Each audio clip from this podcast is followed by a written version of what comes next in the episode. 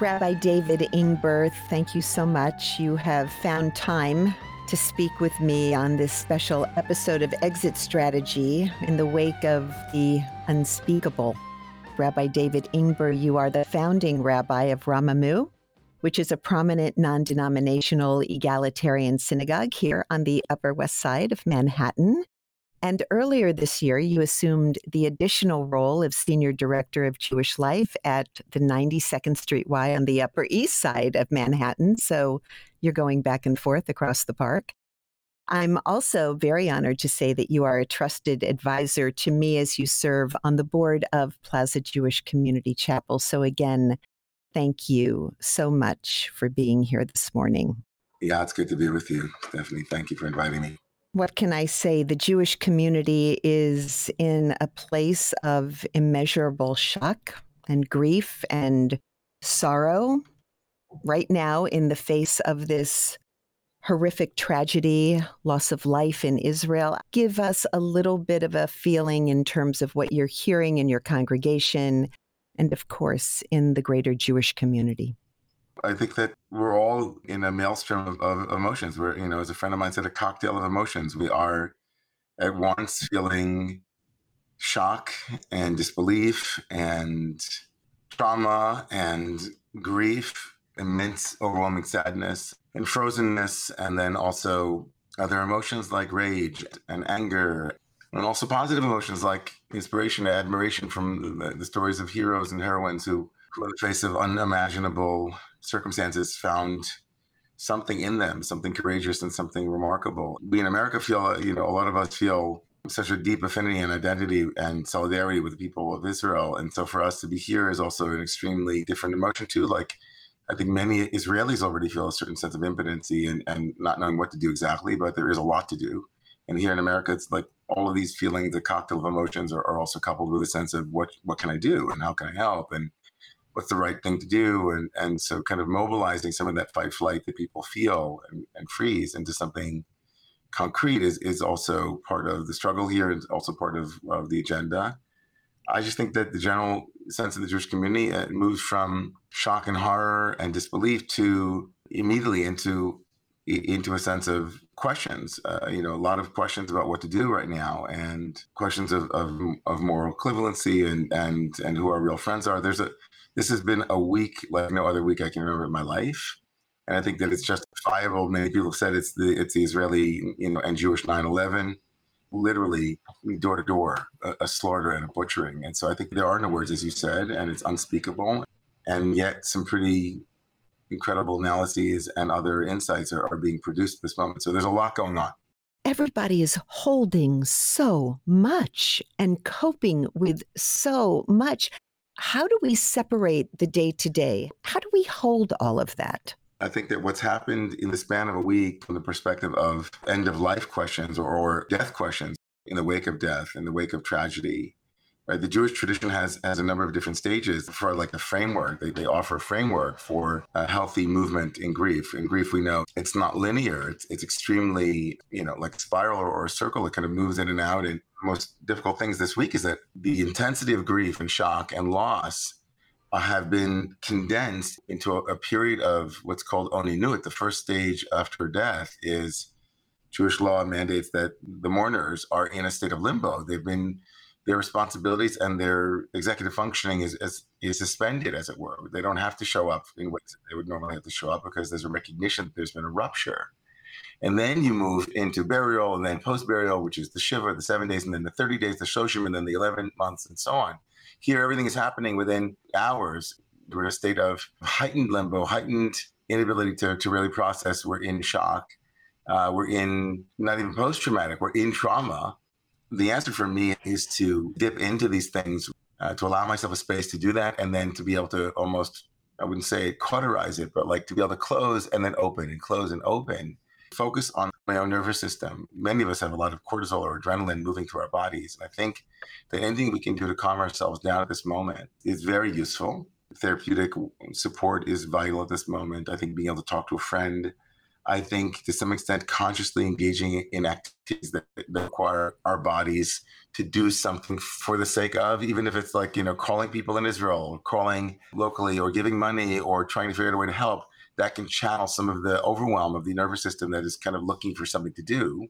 Going to vigils and, and praying can be extremely useful. I think there's also permission and forgiveness for, for the, some things that we can't do, and maybe even asking others overtly to, to know that what we're going through is very exhausting and maybe to cut us some slack. That's a very reasonable thing to ask. I think that's so important. And I appreciated what you said about opening and closing this wound so we can get through the day. Talk to me about community in this moment.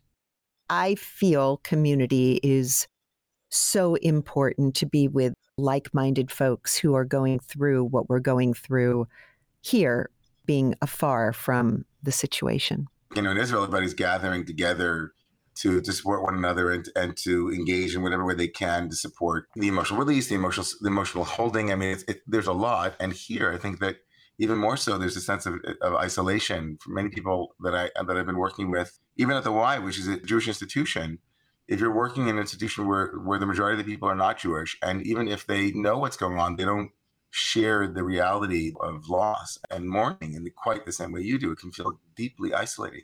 So we started having support group last week. We had a number of meetings with support groups, and we'll do it this week again.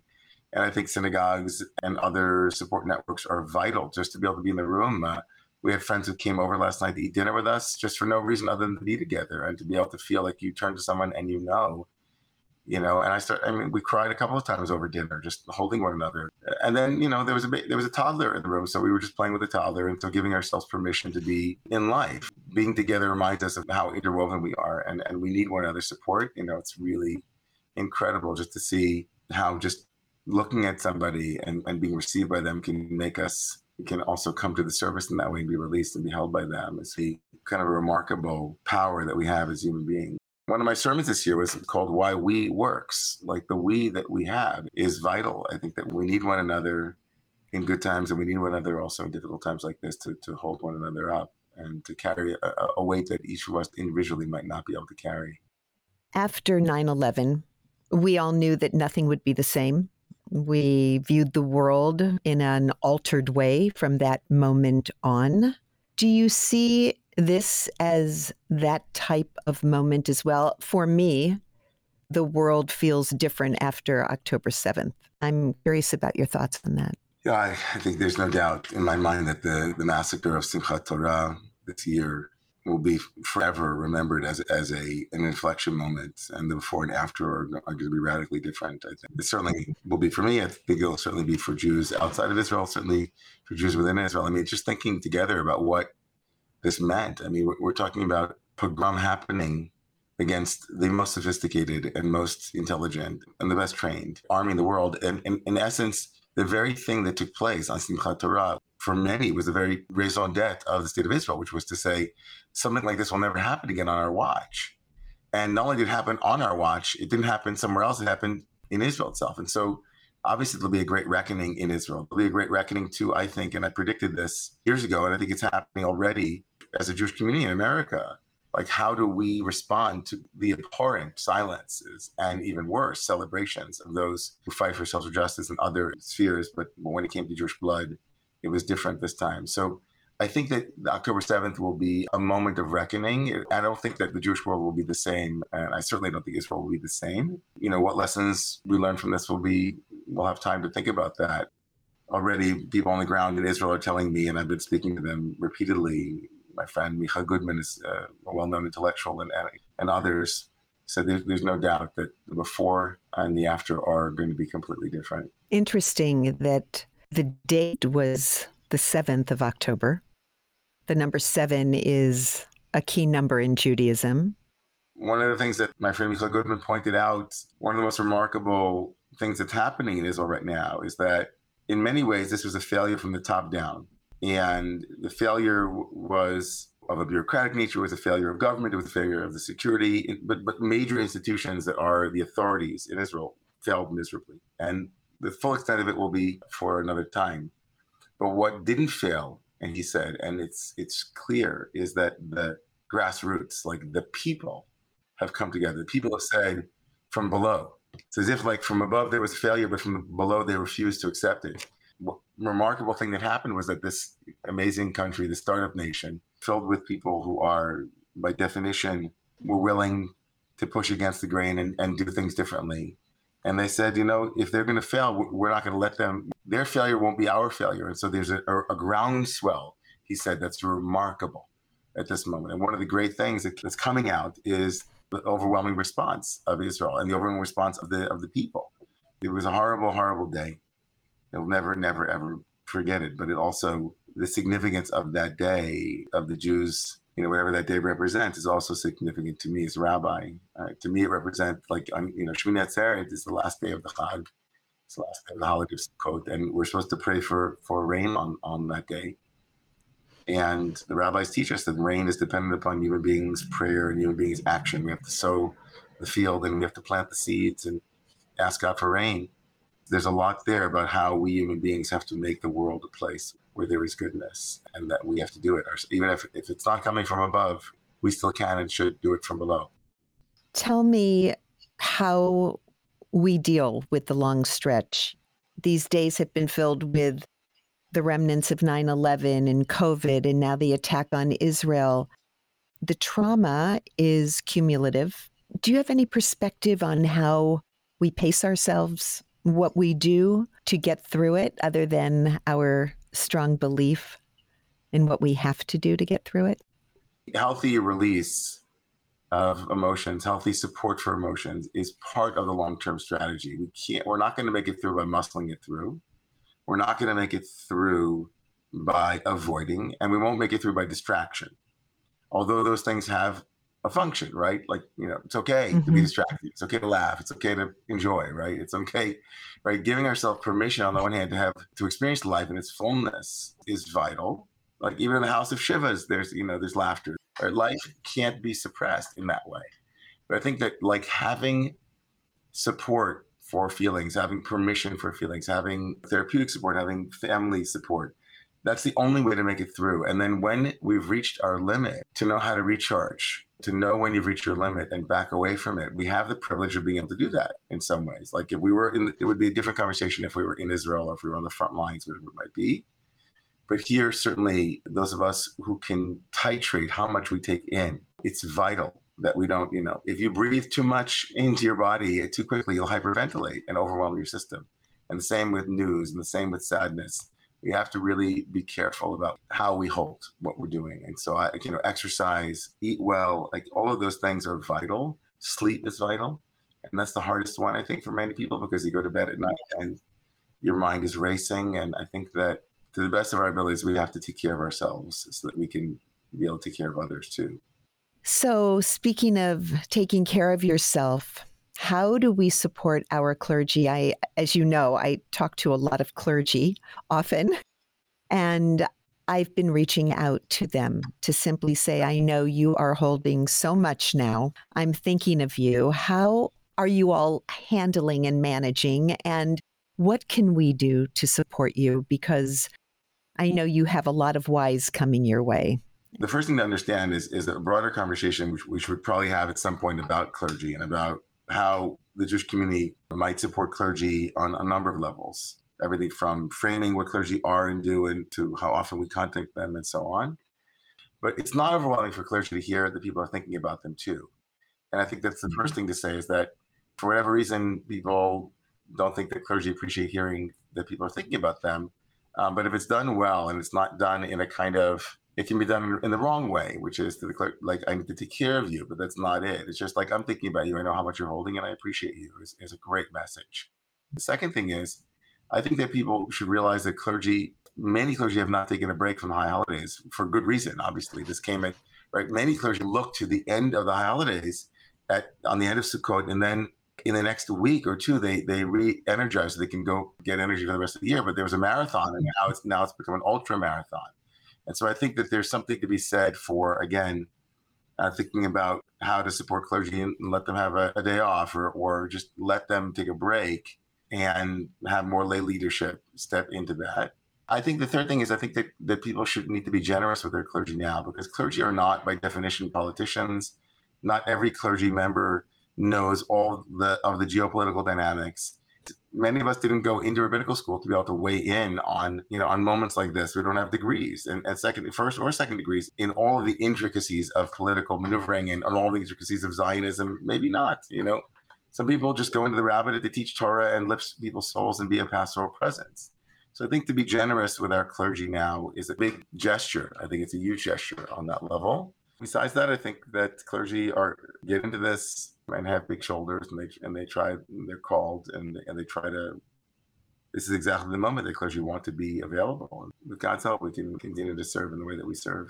Before I let you go, just talk about some tangible and impactful things that we can do in this moment you know, I just come back again to my dear friend Micha Goodman, and I I want to recommend people listen to his podcast. There's also a podcast by someone named Sam Harris on the sin of moral equivalency. I think, like both of them, especially Micha was saying, Micha said something profound. He said, you know, the state of Israel was created. It's it, it, its raison d'être again was to was to protect the Jewish world and to be there for the for the Jews when no one else would be there for them. And Micha said, if now is the time for maybe we didn't realize it ever in quite the way that we need it now, is that now when Israel is is this fight for its life. They need a friends outside to be there for Israel, and I think that we a uh, recognize that we have a responsibility to try to raise money. B phone calls to people mean a lot. Letters to people mean a lot. All of the ways that we could tangibly get involved, and there are a myriad of ways. I mean, UJA Federation has a ton of, of resources. I think that Plaza, you, you've sent out resources, or you will. Uh, we've sent out resources from Romemu. We have there are a ton of ways to do something, but do anything to pitch in is number two. Anything to pitch in concretely besides just money. And I think third is that I, I feel very strongly that the American Jewish community has to now be with Israel as it now turns from victim to once again powerful presence. The image of the world being sympathetic towards us, you know, when we've taken a huge hit is one image and many of the people in the world will not be with us when we begin to punch back. So I believe, obviously, in the sanctity of all life, but Israel is now in an existential moment. And the third thing we can do is promise to be a voice for Israel and supporting what it needs to do in order to secure itself um, going forward. So those are the three things that I'm focused on right now: is raising money, concrete actions that might actually impact directly impact uh, someone in Israel, and to be a voice and a mouthpiece for Jews and for the right to defend ourselves and to be strong. As you said, Israel is in a fight for its life. And we need to know that and name it and to be there for her always. Rabbi David Ingber, you are always inspiring, thoughtful, and I so thank you for taking time in what I know is an incredibly busy schedule to speak with me for a few minutes today. Thank you, and I wish you well on this journey. Absolutely. And uh, like my friend Micha said, in Israel, they're all saying two words now Yachad Ninatzeach. Together, we can win. So, together, everybody. Thank you, Stephanie.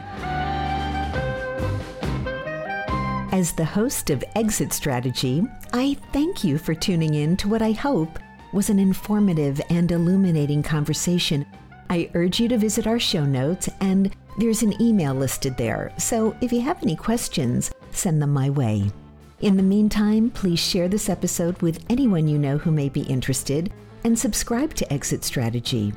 Wherever you listen to your podcasts each month, we'll renew our conversation with another topic, and I'm really happy you're along for the ride. I'm Stephanie Garry, and this is Exit Strategy.